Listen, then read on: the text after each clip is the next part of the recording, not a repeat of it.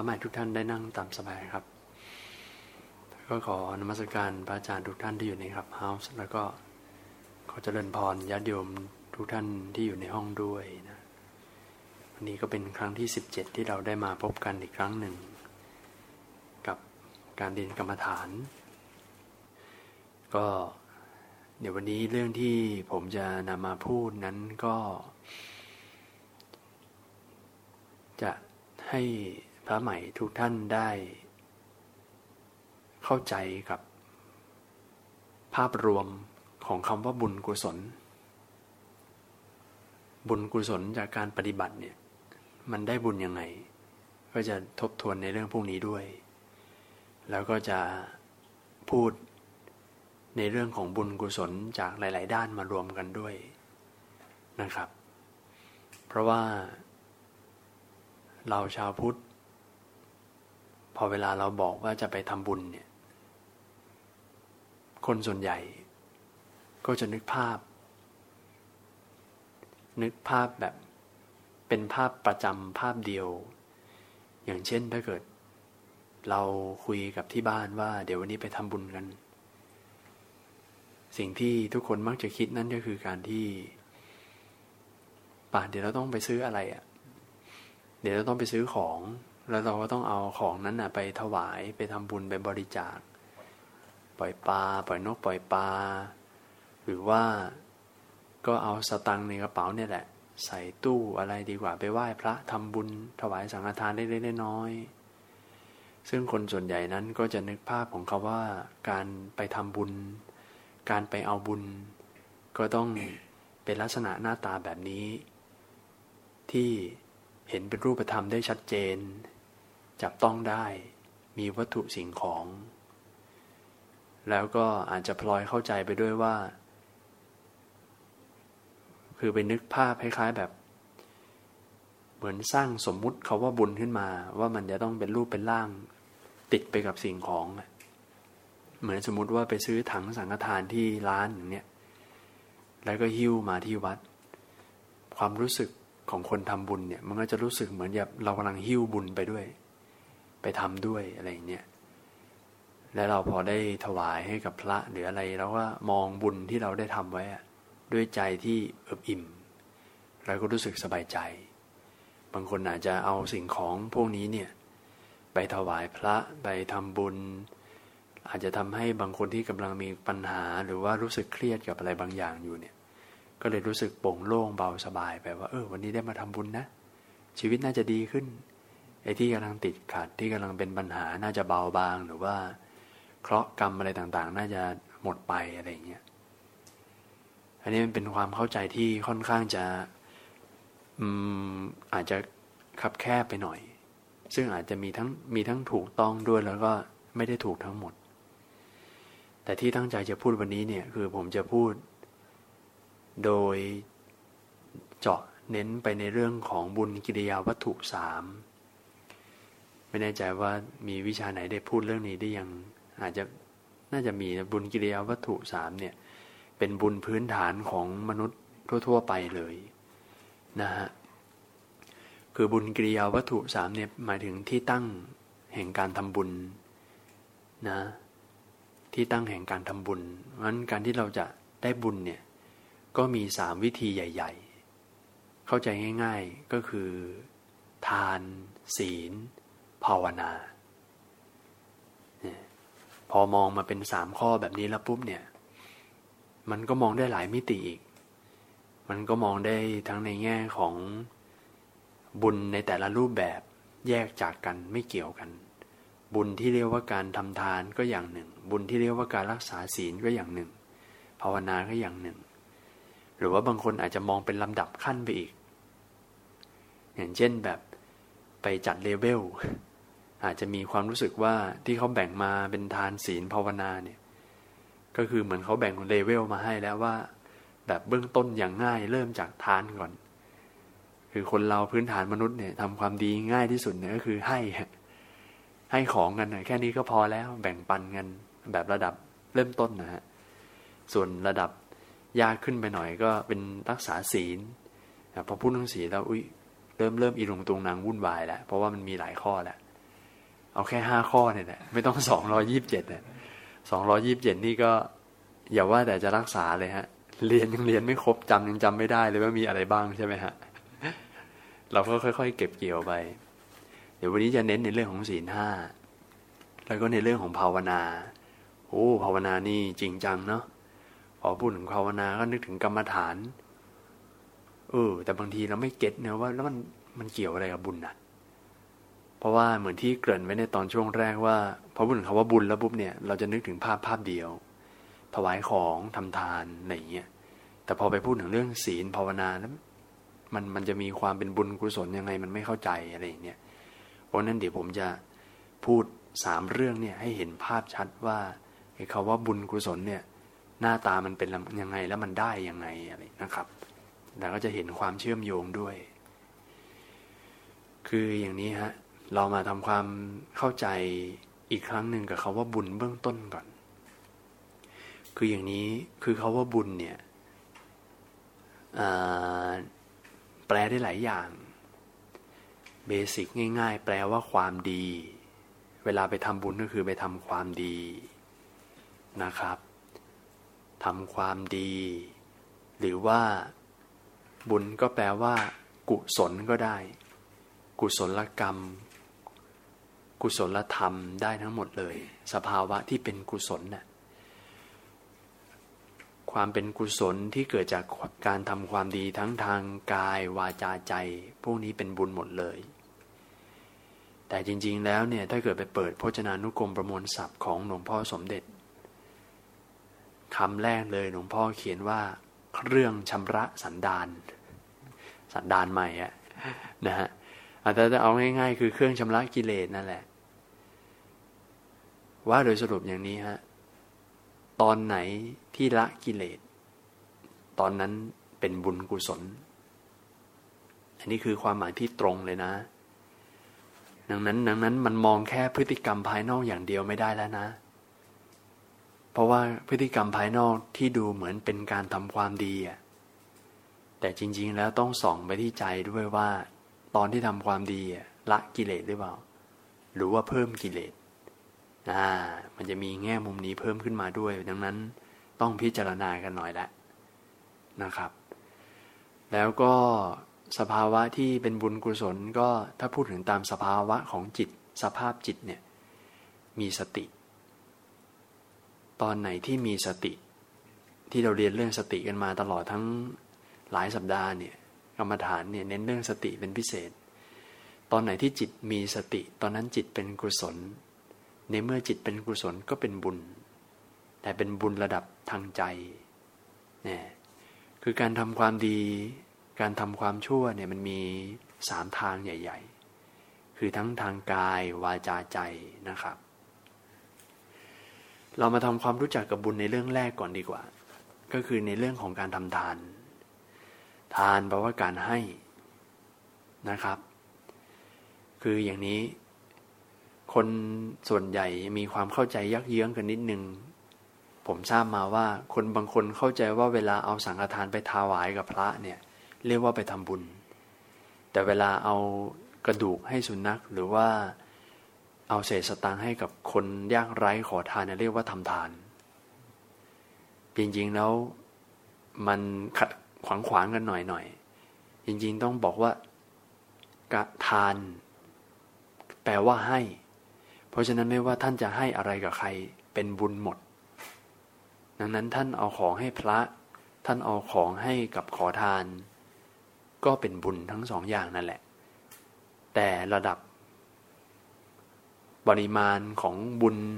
ที่จะได้มากได้น้อยนั้นขึ้นอยู่กับหลายเหตุปัจจัย ยกตัวอย่างเช่น คุณธรรมของผู้ทำบุญด้วย คุณธรรมภายในจิตใจของคนทำสองของที่ เอาไปให้เขาเนี่ยเป็นของบริสุทธิ์หรือเปล่าสามคนที่เป็นผู้รับเนี่ยเป็นเนื้อนาบุญหรือเปล่า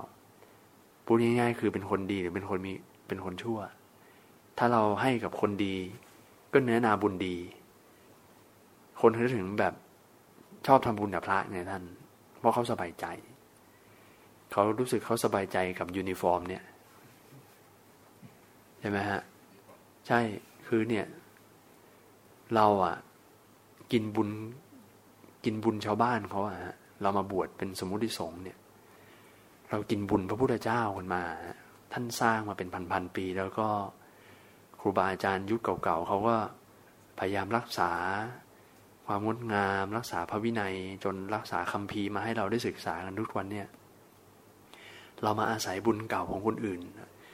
เราบวชมาวันแรกเนี่ย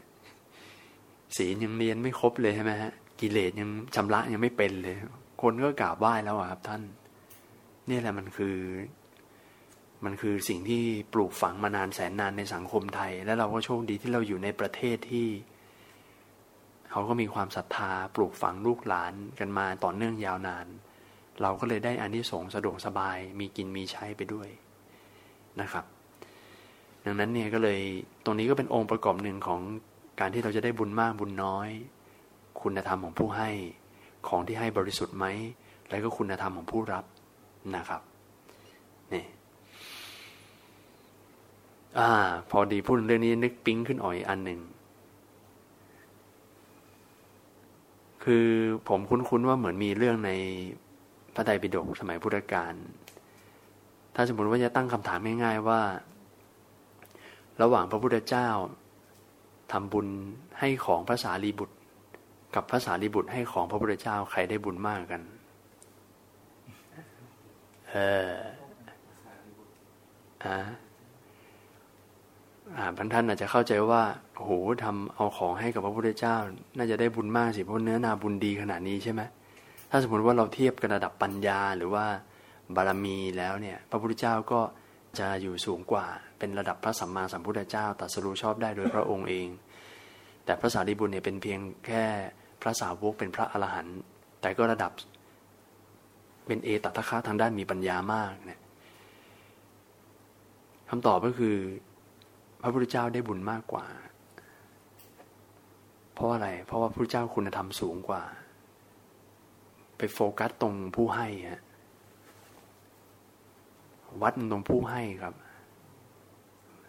คือคือวัดทั้งสามอันนั่นแหละ ทั้งผู้ให้ผู้รับแล้วก็ของที่ให้เนี่ย แต่สิ่งสำคัญเนี่ยคือคนทำบุญต่างหากว่ามีคุณธรรมหรือเปล่า ดังนั้นเนี่ยพอพอเรื่องเป็นอย่างนี้แล้ว ก็เลยอยากจะบอกญาติโยมทุกท่านว่า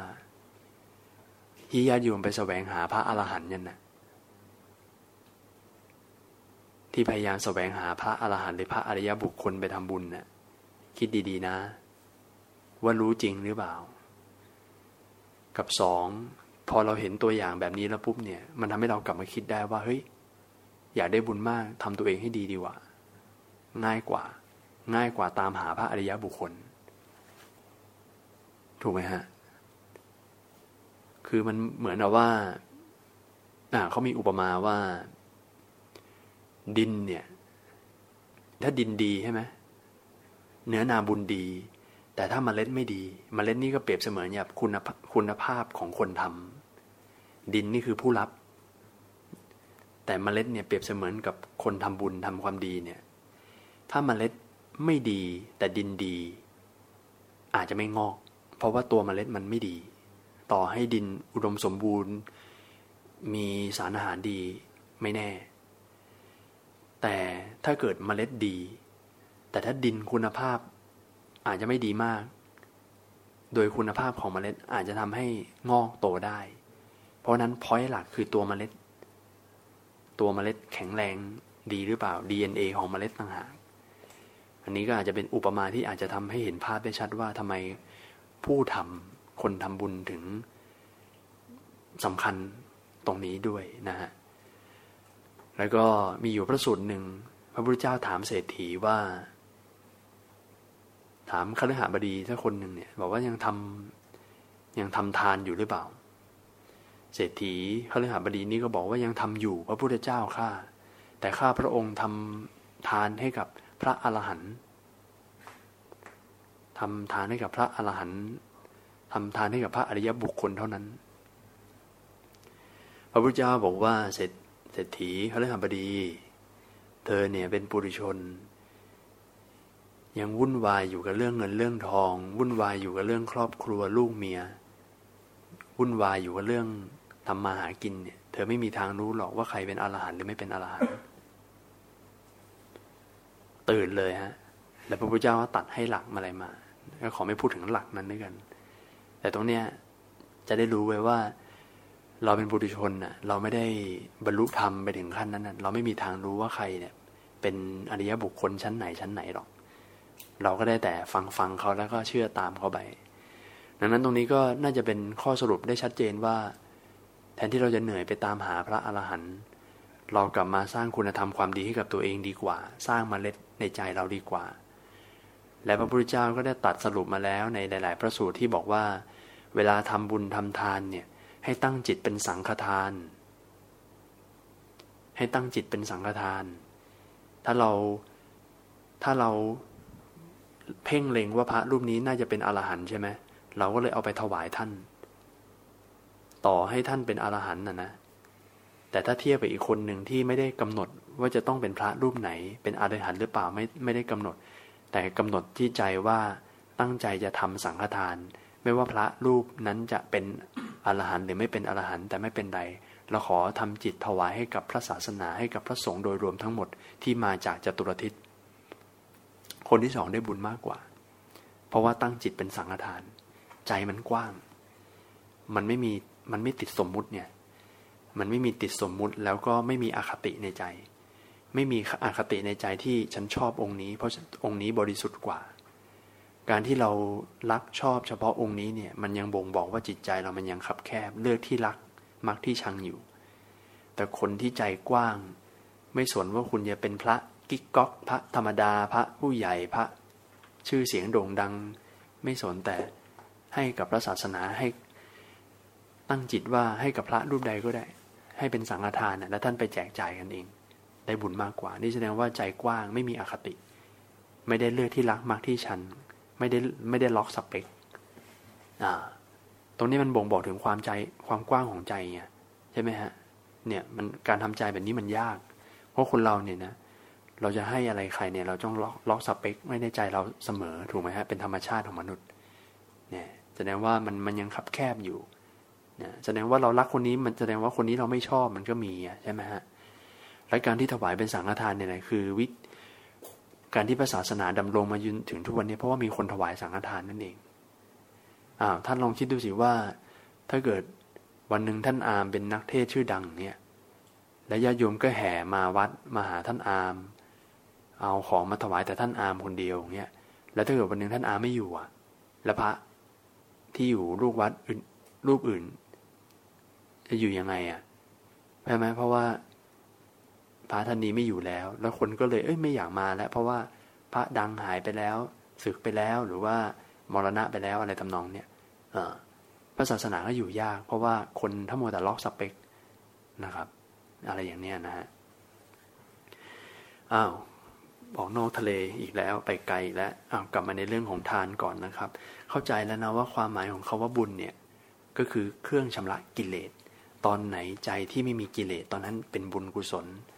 จำได้ไหมฮะ ตอนไหนไม่มีกิเลสตอนนั้นมีสติแหมมันจะเชื่อมโยงกันหมดเลยครับ เวลาทำทาน ต้องถามใจว่าคิดยังไง เวลาทำไม่ได้วัดที่ตัวเลขนะ บุญกุศลไม่ได้วัดอันที่ตัวเลขนะ วัดกันที่ใจว่าคิดยังไง พระพุทธเจ้ามีตัดอีกในพระสูตรโอ้โหทานเจ็ดระดับอะไรอย่างเนี้ยแต่ผมไม่ไม่ไม่ลงรายละเอียด แต่ระดับต่ำที่สุดที่ได้บุญน้อยที่สุดอันที่สองน้อยที่สุดคือทำทานแล้วหวังผลทำทานแล้วหวังผล เพราะฉะนั้นถามใจของเรานะฮะญาติโยม เวลาเราทำทานเราหวังอะไรหรือเปล่าถ้ามาทำทานเพื่อสะเดาะเคราะห์ต้องการให้โชคดี โชคลาภได้ทรัพย์สมบัติได้ตำแหน่งเลื่อนขั้น ให้อยู่รอดปลอดภัย นี่หวังผลทั้งนั้นเลย เวลาหวังผลกิเลสตัวไหนทำงานครับ โลภะและโลภะเป็นกุศลหรืออกุศล อกุศล เพราะนั้นตอนให้ถามว่าได้บุญไหมก็ได้ เพราะว่าการที่เราคิดให้มันก็มีกุศลด้วย แต่ตอนที่โลภะเข้าแทรกอกุศลก็มาด้วย เพราะนั้นมันเทาๆ มันไม่ขาวจัววมันเทาๆ จิตใจมันเทาๆผสมผสมกัน ไม่คลีนอะ มีภาวะที่เป็นอกุศล มีภาวะโลภอยากได้ มีภาวะความเห็นแก่ตัวนิดๆนะแล้วพอไปคิดแบบนี้ปุ๊บมันเหมือนแบบมองบุญเป็นเรื่องธุรกิจ ซื้อมาขายไปอะ่ะก็คือต้องการมาเอาอะไรสักอย่างก็เลยมา ติดสินบนเทวดา ติดสินบนพระสงฆ์อะ ก็คือเอามาถวายให้แล้วก็เพื่อเราจะได้อะไรบางอย่าง มันเหมือนแบบซื้อมาขายไปแลกเปลี่ยนกันนะ อ่านี้มันเนี่ยระดับต่ำที่สุดได้บุญน้อยสุด เพราะฉะนั้นมันอยู่ที่จิตคิดยังไง มันขึ้นอยู่กับปัญญา ถ้ามาทำบุญด้วยสติ สัมปชัญญะเพื่อลดละกิเลส อันนี้ก็ได้เยอะหน่อยนะ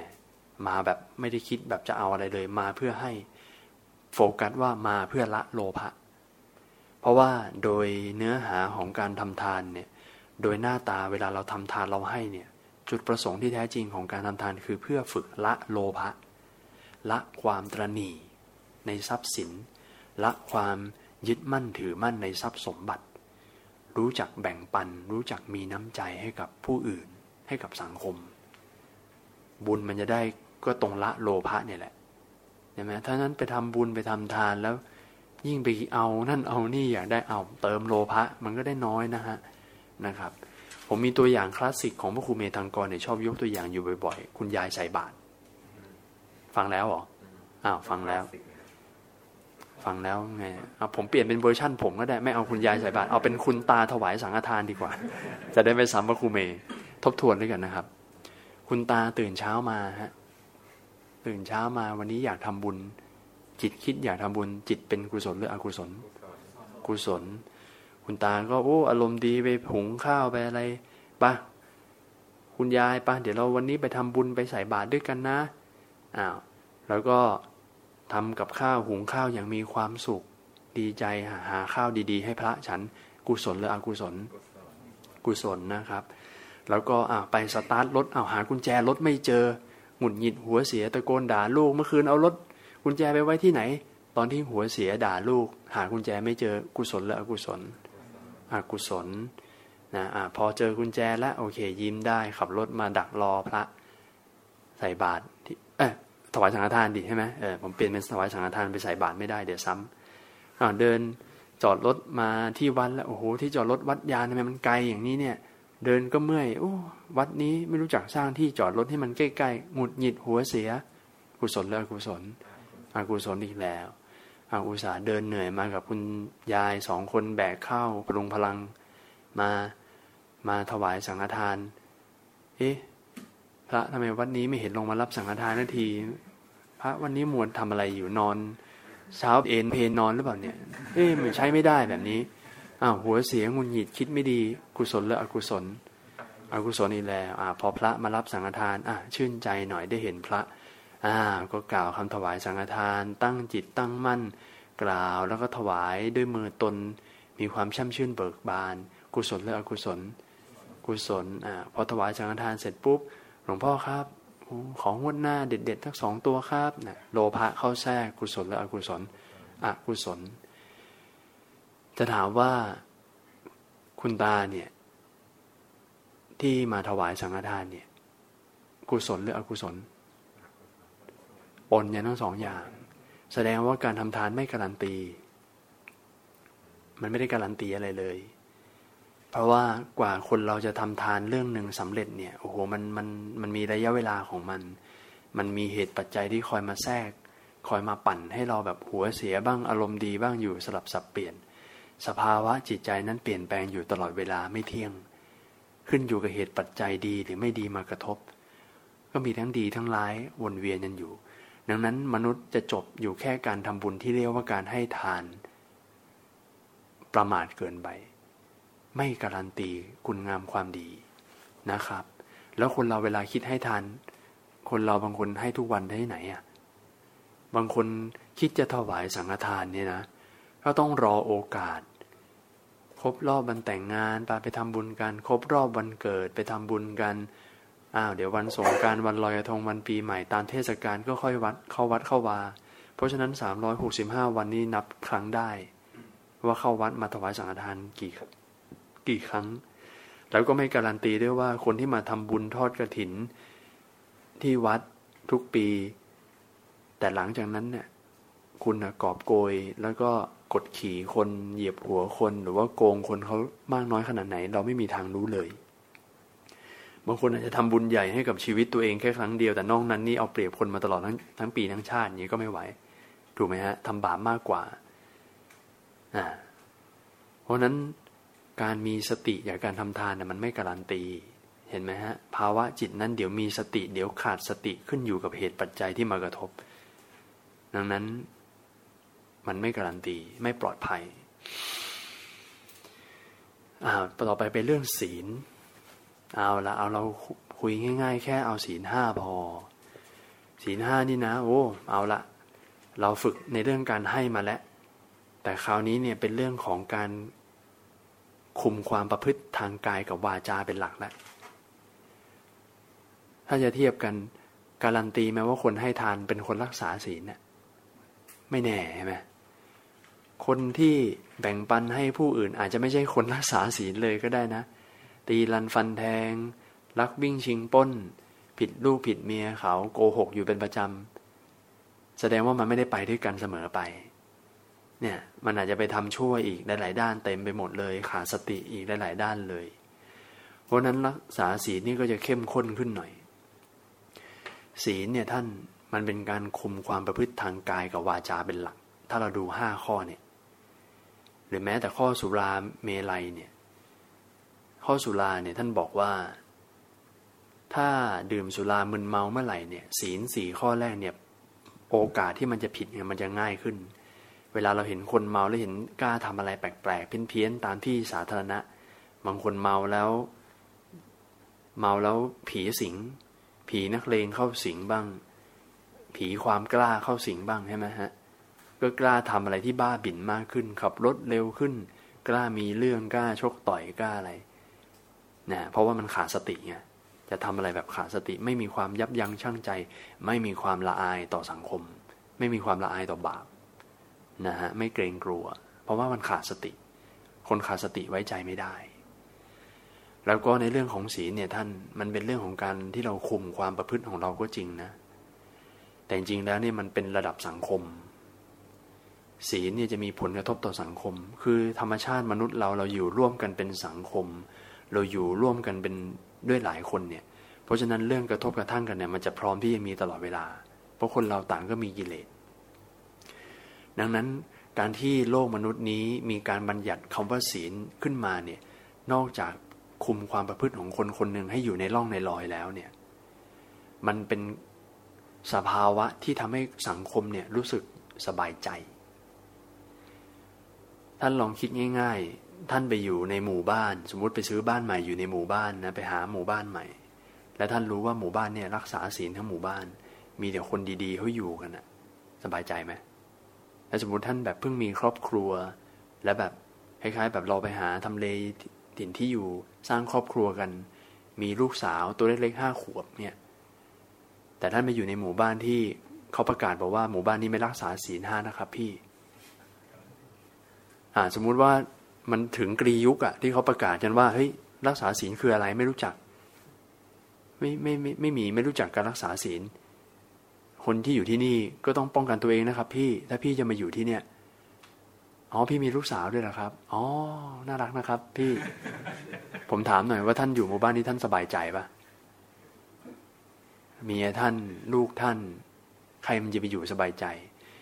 สุภาพสตรีเวลาเดินเข้าซอยตอนกลางคืนกลับจากออฟฟิศตอนสองทุ่มสามทุ่มอะเดินเข้าซอยเล็กๆซอยเปี่ยวสลัวสลัวไฟสลัวสลัวต้องผ่านบ้านที่ กลุ่มผู้ชายสี่ห้าคนนั่งกงกินเหล้าอยู่หน้าบ้านน่ะ มีผู้หญิงคนไหนสบายใจบ้าง แค่นั่งกินสุราเฉยๆยังไม่รู้เลยนะว่าเขาจะมาทำอะไรหรือเปล่า ไปถามสุภาพสตรีหลาย ๆ คนได้ไม่มีใครสบายใจฮะ เพราะว่าจะโดนอะไรหรือเปล่าใช่ไหมฮะโดนแค่โดนแซวก็ลำคาญแล้วรู้สึกไม่ปลอดภัยแล้วอ่าแล้วถ้าเกิดยิ่งเมาเมาแล้วเกิด นะใช่ไหมฮะ ก็ไว้ใจไม่ได้ เนี่ยแค่แค่รู้ว่ามีคนดื่มเหล้าอยู่หน้าบ้านเนี่ยท่านก็ไม่สบายใจแล้ว ดังนั้นศีลข้อห้าเลยต้องมีสุรามาด้วย เพราะมันทำให้มนุษย์เนี่ยรู้สึกไม่สบายใจ มันเป็นเรื่องระดับสังคมแล้วมันไม่ใช่เรื่องส่วนตัวเท่านั้นนะครับ แล้วก็อ่าพอมาพูดถึงเรื่องสุราท่าน บางคนก็มีตัวแย้งนิดหนึ่งฮะบางคนบอกว่าท่านครับ แต่ผมอะ เวลาผมเป็นคารวาสอะผมดื่มเบียร์สองขวดที่บ้านทุกวันทุกคืนผมไม่ได้ไปทำร้ายใคร ผมก็ดื่มไวน์ของผมที่บ้านกับ คนที่บ้านผมแก้วสองแก้วแล้วก็ไปนอนทำไมจะต้องมีศีลห้าระบุ ข้อห้ามดื่มด้วยล่ะก็เพราะว่าเนี่ยผมก็คุมตัวเองได้ ท่านครับ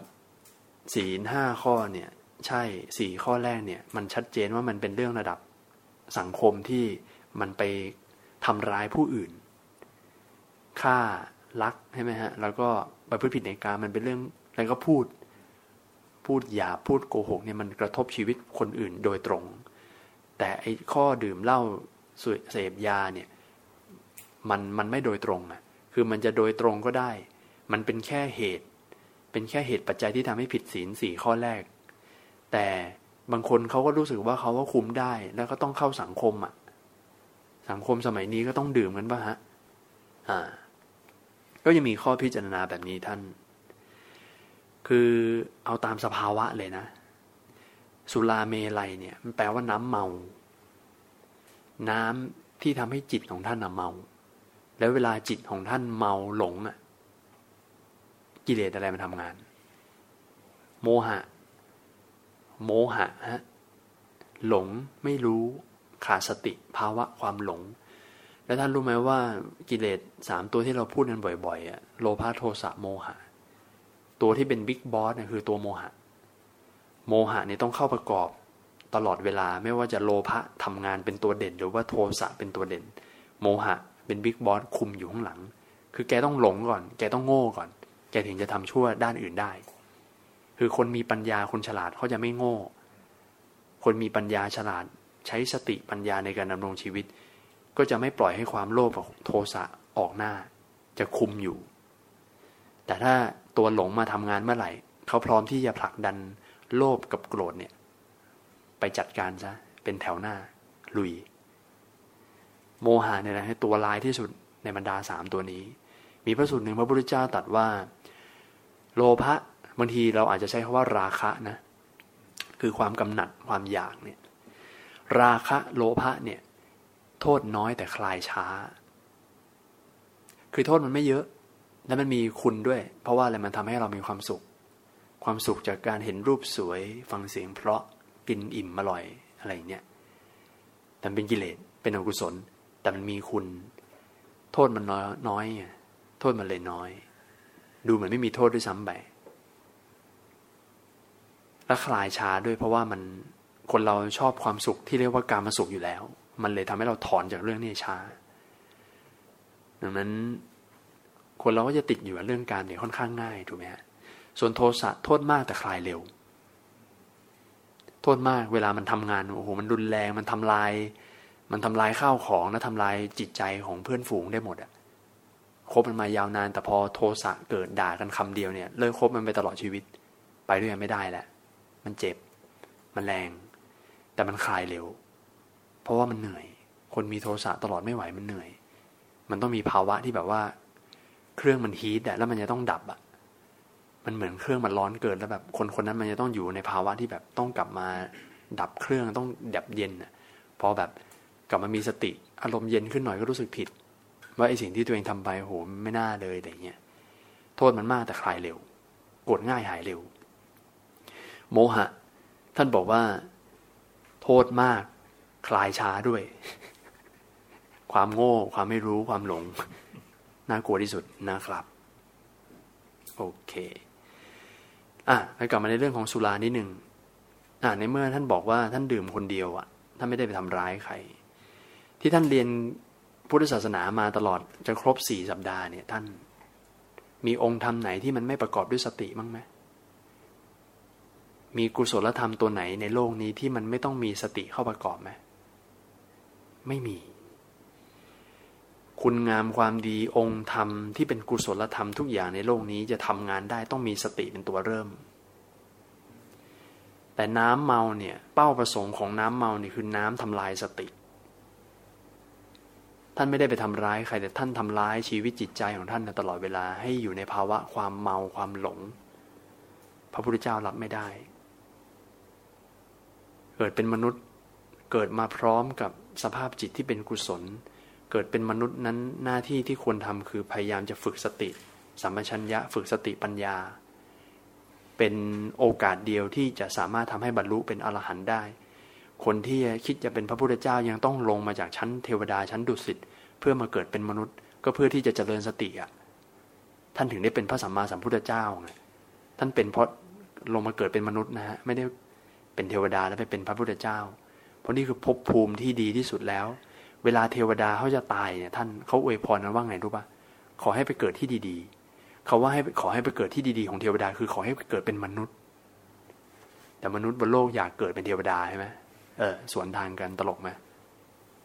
เทวดาอยากเกิดเป็นมนุษย์ จะได้กลับมารู้สัจธรรม อยู่บนนั้นมัน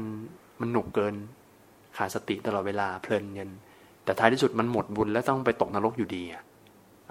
แต่เป็นมนุษย์เนี่ยมันเป็นจุดที่ตรงกลางที่สุดแล้วที่มันรู้ทั้งสุขทั้งทุกข์สร้างได้ทั้งบุญทั้งบาป เป็นภพภูมิที่แฟร์ที่สุดแล้วอะนะนะฮะดังนั้นครับพระพุทธเจ้าเลยต้องบัญญัติสุราเมรยะมาในศีลข้อห้าเพราะรับไม่ได้ที่มนุษย์คนหนึ่งกำลังจะบอกว่า ผมมีความสุขกับการทำลายสติผมครับ ไม่ได้ไปทำร้ายใครฟังไม่ขึ้นครับศาลยกฟ้องครับ ฟังไม่ขึ้นหลายแรงมากครับทำลายคุณภาพจิต แล้วพอจิตที่หลงมากๆ ไปเกิดเป็นอะไรครับ เกิดเป็นสัตว์เดรัจฉานครับ สภาพจิตที่ตายไปด้วยโมหะจิต เกิดเป็นสัตว์เดรัจฉาน หมาแมวน่ารักน่ารักที่เราเห็นเนี่ยฮะบางคนปรารถนาอยากเกิดเป็นนก อยากบินได้เหมือนนก อยากเกิดเป็นสุนัขอย่านะครับ เพราะว่าอะไรรู้ไหมฮะ อบายภูมิสี่ชั้นเนี่ย เปรตอสุรกาย สัตว์เดรัจฉานสัตว์นรกเนี่ย สัตว์นรกเนี่ยต่ำสุดไปด้วยโทสะจิต ผมมาเข้าใจมาตลอดเลยนะ ทั้งชีวิตว่าสัตว์เดรัจฉานนี่คือภพภูมิที่อยู่ใกล้มนุษย์ที่สุด ก็คือถ้าเกิดเป็นอบายไปเกิดในทุคติ ไปเกิดเป็นชั้นที่ต่ำกว่ามนุษย์เนี่ยก็คงจะสัตว์เดรัจฉานนั่นแหละใกล้สุดเพราะว่ามันก็อยู่กับเรานี่ แล้วมันก็ดูแบบมีความสุขนะ โอ้โห เจอเจ้าของเลี้ยงดีหน่อยก็นอนห้องแอร์เย็นๆ มีเสื้อให้ใส่ด้วย มีอาหารแพงๆ ให้กินอาหารแพงกว่าคนอีก แต่จริง ๆ แล้วสัตว์เดรัจฉานอยู่ภพภูมิที่ต่ำถัดขึ้นมาจากนรกครับ ทุกครับ ทุกครับ ทุกมากนะครับรองจากนรกครับ ไอ้ที่ใกล้ขึ้นมาคือเปรตครับ เปรตหิวโหยที่ตายไปด้วยโลภะจิตเนี่ย เพราะว่าเปรตเขายังมีบุญของเขาอยู่เยอะ มันมีสิ่งมีชีวิตมีบางเรื่องที่แบบว่า ตอนกลางคืนเป็นเปรตตอนกลางวันเป็นเทวดายังมีเลยสลับกันอ่าเขาเขามีทั้งบุญทั้งบาปผสมกันนะครับนะผมก็เพิ่งมาทราบตอนบวชเนี่ยแหละ ว่าสัตว์เดรัจฉานที่เราเห็นน่ารักน่ารักเนี่ย มันหลงอะท่าน ท่านลองคิดดูดิท่านไม่รู้ ท่านไม่เข้าใจมันหรอกว่าสภาพใจมันเป็นยังไงวันๆมันมีแต่ความหลงไม่รู้ ไม่รู้ความเป็นจริง ไม่รู้อะไรควรไม่ควร ไม่รู้อะไรดีชั่ว ไม่รู้อะไรบุญบาป ดำเนินชีวิตไปตามสัญชาตญาณสัตว์ เป็นไปตามเหตุปัจจัย มีความหวาดระแวงตลอดเวลาว่าใครจะมากินใครจะมาล่านะฮะไม่เคยใจสบาย ท่านไปดูเวลามันนอนมันนอนหายใจหอบเร็วไหมมันถึงอายุสั้นอย่างเนี้ยเพราะว่ามันร่างกายมันสร้างมาได้แบบทำให้เหนื่อยตลอดเวลาสุนัขน่ารักน่ารักขนปุยปุยที่ท่านไปอุ้มมันน่ะ ท่านถามมันเนี่ยมันร้อนขนาดไหน ท่านลองเอาเสื้อผ้าขนสัตว์มาห่ม แล้วท่านก็มีชีวิตอยู่สิในประเทศไทยอะ ใช่ไหมฮะมันอาจจะร้อนแต่มันพูดไม่ได้เท่านั้นเองมันเลยต้องนอนหายใจหอบๆเพื่อระบายความร้อนเนี่ย ท่านลองคิดสภาพดูถ้าท่านต้องใช้ชีวิตแล้วท่านต้องหายใจถี่ขนาดนั้นนะท่านจะไหวมันเหนื่อยใช่ไหมฮะอะไรประมาณเนี้ยนะครับ เพราะนั้นศีลเป็นเรื่องของการ และการที่ท่านจะคุมกายวาจาของท่านได้อย่างดีเนี่ย ท่านต้องมีสติ อย่าลืมเห็นไหมฮะ สติมันประกอบตั้งแต่ทานและ ทำทานอย่างมีสติปัญญา รักษาศีล การจะรักษาศีลได้ต้องมีสติในการรักษา เพราะว่าความประพฤติทางกายกับวาจานั้นจะขยับได้ ปากจะพูดได้หรือไม่ ต้องมาจากจิตเป็นคนสั่งการ มโนกรรมเป็นใหญ่ เป็นหัวหน้าใหญ่ การจะพฤติกรรมทางกายทุกอย่างคำพูดต้องมาจากใจก่อน เพราะนั้นถ้าใจดีกายก็ดีวาจาก็ดี และใจที่ดีก็คือใจที่มีสติอีกแล้ว กลับมาเรื่องสติอีกแล้ว กลายเป็นว่าสติต้องประกอบกับทุกขณะเลย ทุกบุญเลย มาสุดท้ายเรื่องภาวนา ภาวนาอ่าเราก็ได้ลำเรียนกันมาเยอะแหละ การภาวนาคือการพัฒนาการเจริญ เจริญจิต เจริญปัญญา เจริญสมาธิ เจริญวิปัสสนานี่แหละเรียกว่าการภาวนาทั้งหมดเลย เป็นการฝึกขัดเกลาในระดับละเอียด ระดับลึกลงไปในใจ แต่ขอเทียบนิดนึง คนรักษาศีลห้าเป็นประจำทุกวัน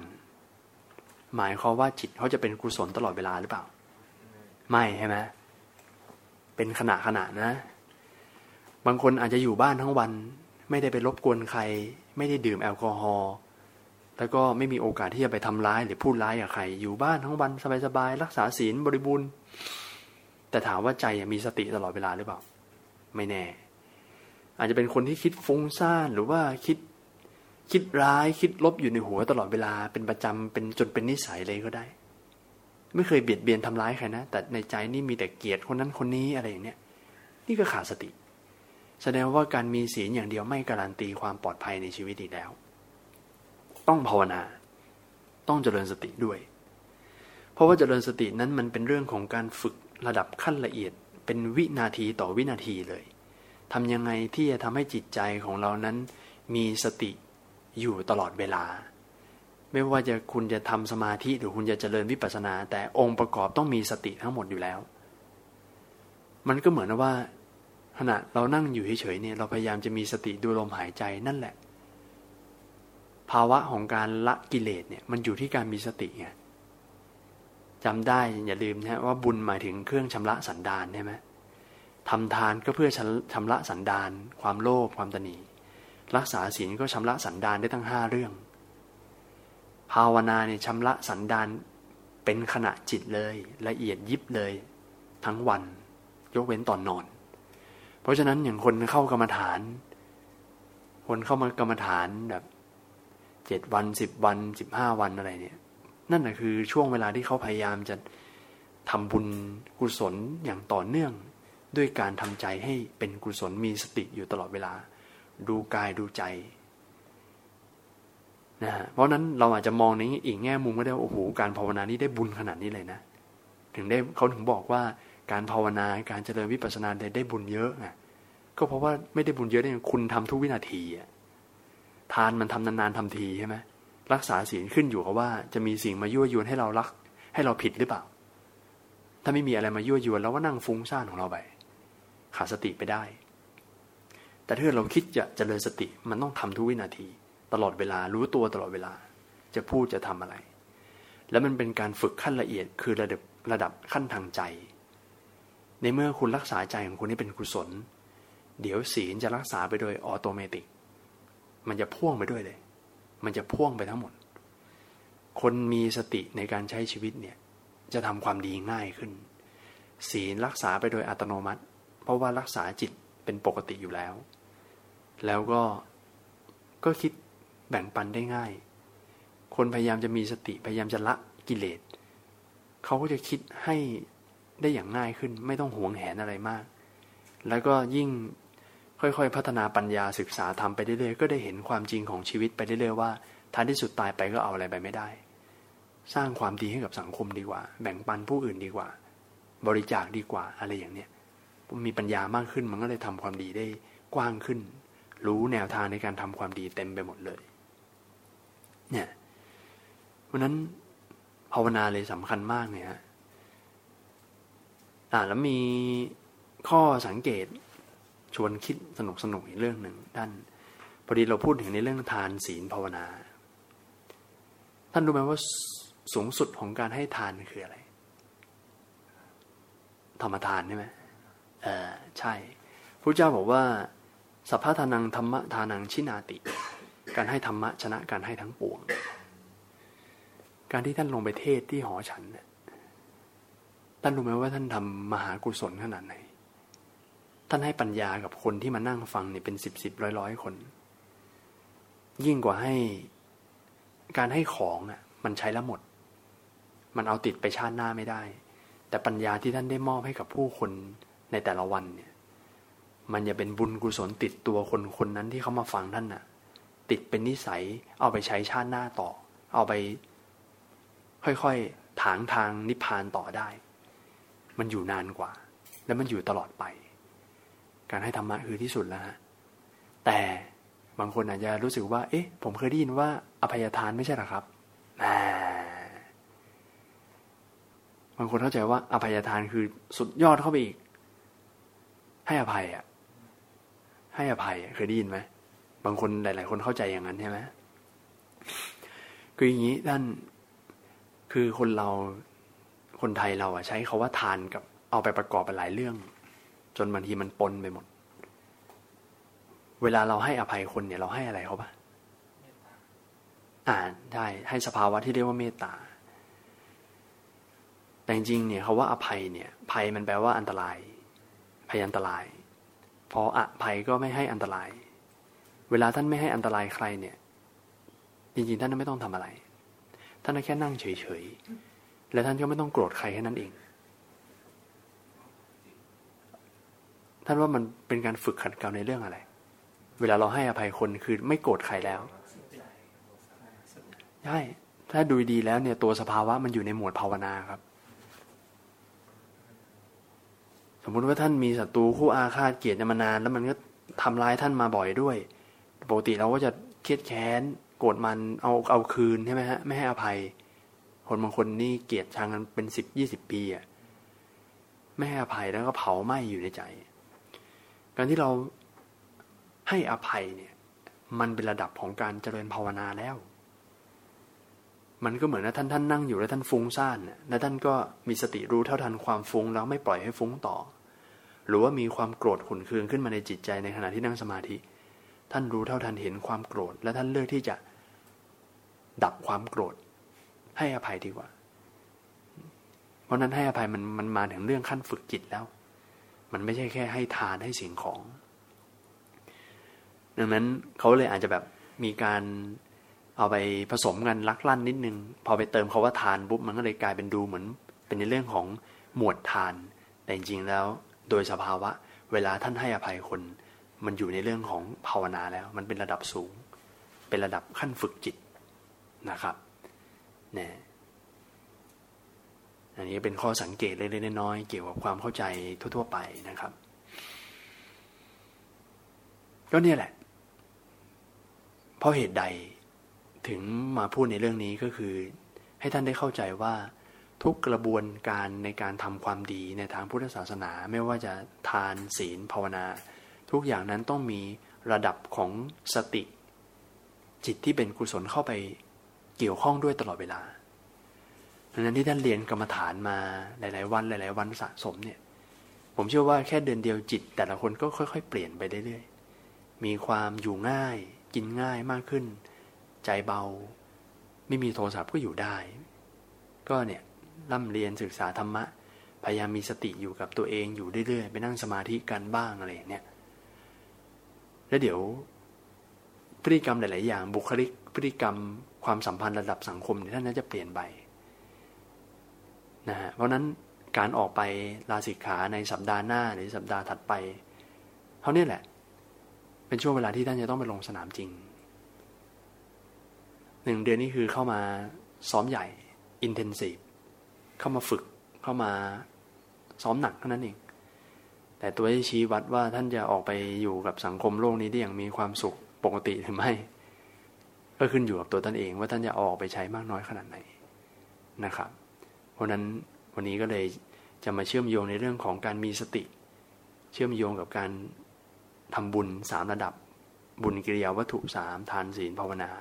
เพื่อเห็นภาพของชีวิตโดยรวมชัดขึ้น ว่ากระบวนการมีสติมันต้องเข้าไปเกี่ยวข้องกับทุกระดับนะครับ นั้นวันนี้ผมก็น่าจะพอแค่นี้ก่อนมีคำถามอะไรไหมครับ เดี๋ยวน่าจะพอถามได้อยู่ ขออนุญาตถามอาจารย์ว่าในกรณีที่ คนคนหนึ่งเจริญสติภาวนาสมมุติว่าทุกเช้าก็นั่งเจริญสติสิบนาทีครึ่งชั่วโมงอะไรแทน แต่หลังจากนั้นแล้วในช่วงเวลาที่คนคนนั้นประกอบกิจกรรมในแต่ละวัน มันก็มีทั้งกุศลทั้งอกุศลเนี่ยนะครับ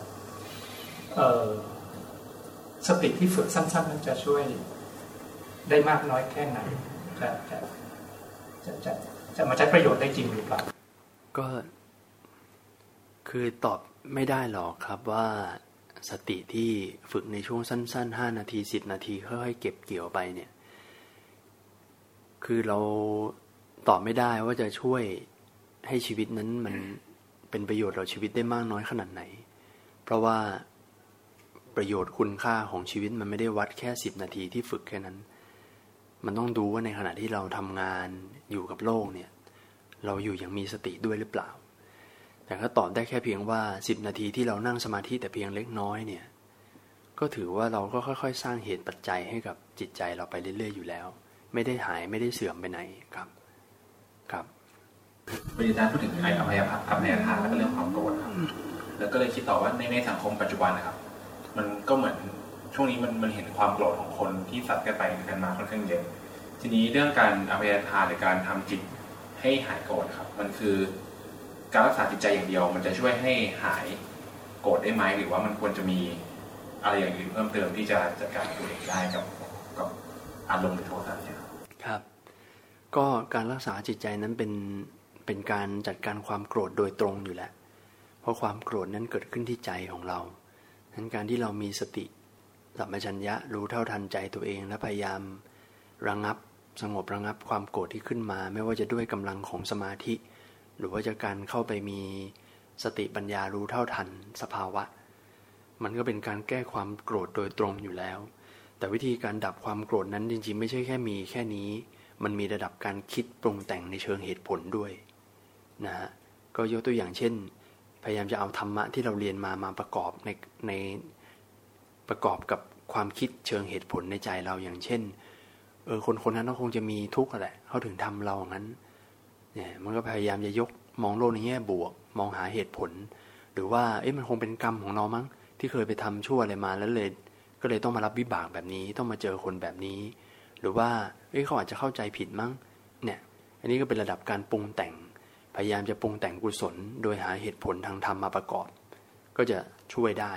ให้เรารู้สึกคลายแล้วก็เบาลง แต่มันก็ยังไม่อาจจะยังไม่การันตี เพราะบางทีวันหนึ่งเราคิดดีหาเหตุผลดี ๆ มาปลอบปลอบใจเราแล้วเนี่ย วันรุ่งขึ้นเราอาจจะปีขึ้นมาใหม่ก็ได้ อะไรอย่างเนี้ยลืมเหตุผลไปแล้วมันก็กลับมาได้ ราะนั้นในเรื่องทำอย่างไรจะหายโกรธหนังสือหลวงพ่อก็มีทำอย่างไรจะหายโกรธหลวงพ่อสมเด็จได้รวบรวมไว้ให้แล้ว ก็ลองว่างๆอาจจะค้นหาดูก็ได้ครับครับขออนุญาตถามนะครับ คือผมพยายามจะเรียบเรียงว่าเวลาลาสิกขาไปแล้วว่า ผมเหมือนเคยได้ยินอาจารย์พูดว่าสติเนี่ยเราสามารถฝึกได้แม้กระทั่งทำกิจกรรมอยู่ปัจจุบันข้างนอก ทีนี้เราจะรู้ได้ไงว่าเรากำลังฝึกสติอยู่ ในการทำกิจกรรมที่เราทำข้างนอกเนี่ยครับ ครับ หรือไม่ไม่ไม่ได้เกิดสติเลยหรือกำลังฝึกหรือไม่ฝึกหรืออะไรเนี้ยครับ มันมันเป็นอะไรที่เราไม่ได้คิดถึงหรือเปล่าครับ มันเป็นการฝึกที่โดยที่ไม่ได้มันเป็นธรรมชาติ ไม่ได้คิดถึง หรือมันต้องคิดถึงว่าเรากำลังฝึกสติอยู่ คือการมีสติมันคือการกลับมารู้ตัวเท่านั้นเองครับ การมากลับมารู้ตัว กลับมาดูกายดูใจเราหรือว่ารู้ว่าในขณะนี้เรากำลังทำอะไรอยู่ แล้วก็จะเป็นตัววัดเลยว่าตอนไหนที่มีสติหรือไม่มีสติเนี่ยก็วัดกันที่สภาพจิตของท่านในตอนนั้นจิตท่านกุศลหรืออกุศล ถ้าตัดใดที่จิตท่านเกิดคิดอะไรไม่ดีขึ้นมาฟุ้งซ่านคิดร้ายนั่นก็ขาดสติแหละนะฮะเพราะนั้นไม่ว่าเราจะตั้งใจทำงานต่อให้บางทีเราตั้งใจทำงานก็จริงนะแต่หัวเราก็คิดอะไรไปด้วย คิดฟุ้งอะไรไปเรื่อยเหมือนมือก็ทำไปแต่หัวก็ไปไหนไม่รู้ก็ขาดสติอยู่ดี มันก็เป็นภาวะทั้งขาดสติและมีสติสลับสับเปลี่ยนกันอยู่ตลอดเวลา ดังนั้นถ้าพูดถึงความเอื้อเกื้อกูลเนี่ยในทางโลกกับในทางพระมันอาจจะต่างกัน ในทางโลกเราต้องส่งจิตออกนอกเยอะ เราต้องเจอคนเยอะ และเราไม่ได้จะเจอคนแต่ดีๆเสมอไปด้วย เราเจอทั้งเสือสิงกระทิงแรดไม่ว่าเราจะเจอคนเอาเปรียบคนขี้โกง คนใส่หน้ากากคนปั้นหน้า เราจะต้องคอยรับมือกับพวกนี้อยู่ตลอดเวลาบางทีสภาพสังคมมันอาจจะไม่เอื้อ แล้วก็บุคคลก็ไม่ได้สับปายะ เนี่ยมันขึ้นอยู่ว่าท่านไปอยู่ที่ไหน และท่านคบคนแบบไหนนะฮะท่านไปอยู่กับสังคมแบบไหน เหมือนยกตัวเหมือนที่ผมยกตัวอย่างในเรื่องของสุราอย่างเงี้ยที่คนเราให้เหตุผลว่า ก็ใครๆเขาก็กินกันอะถ้าผมไม่กินแล้วกลัวเขาร่วมกลุ่มกับเขาไม่ได้อย่างเงี้ยเนี่ยมันขึ้นอยู่ว่าท่านอยู่กับสังคมแบบไหน ท่านอยู่กับสังคมที่เขาที่เขามีประเพณีว่าเฮ้ยถ้าคุณจะต้องมาอยู่ร่วมกับทีมผมอะคุณต้องดื่มอะนะคุณจะอยู่ไหมล่ะกับสังคมเนี้ย คุณอาจจะเอาตัวรอดได้ในเชิงธุรกิจ แต่คุณต้องเสียสติไปเรื่อยๆ make your choice คุณเลือกได้ฮะชีวิต หรือว่าถ้าไม่เอาคุณไม่สนใจว่าจะต้องร่ำรวยหรืออะไร แต่ขอให้อยู่ในสังคมดีๆ คุณก็สามารถบอกปฏิเสธ แล้วก็ถ้าคุณไม่ชอบที่จะอยู่กับผม ก็ก็แล้วแต่ผมไปก็ได้อะไรเงี้ยไม่หมายไม่แคร์ไม่แคร์สังคม ยึดหลักความดียึดหลักทำไว้ ขึ้นอยู่กับตัวเราหมดฮะว่าเราจะเลือกอะไรครับ โอเคงั้นน่าจะประมาณนี้ครับ เพราะเดี๋ยวเราเรียนวิชาต่อไปนะครับ ขอบคุณพระใหม่ทุกท่านที่วันนี้ได้มาเรียนกรรมฐานด้วยกันครับ แล้วก็โมทนาพระอาจารย์ทุกท่านที่อยู่ในห้องนี้ด้วย แล้วก็เจริญพรญาติโยมทุกท่านด้วย วันนี้ก็ขอจบการแสดงธรรมเพียงเท่านี้ ขอนโมทนาเจริญพร พระใหม่เรากลับพระรัตนตรัยพร้อมกันครับ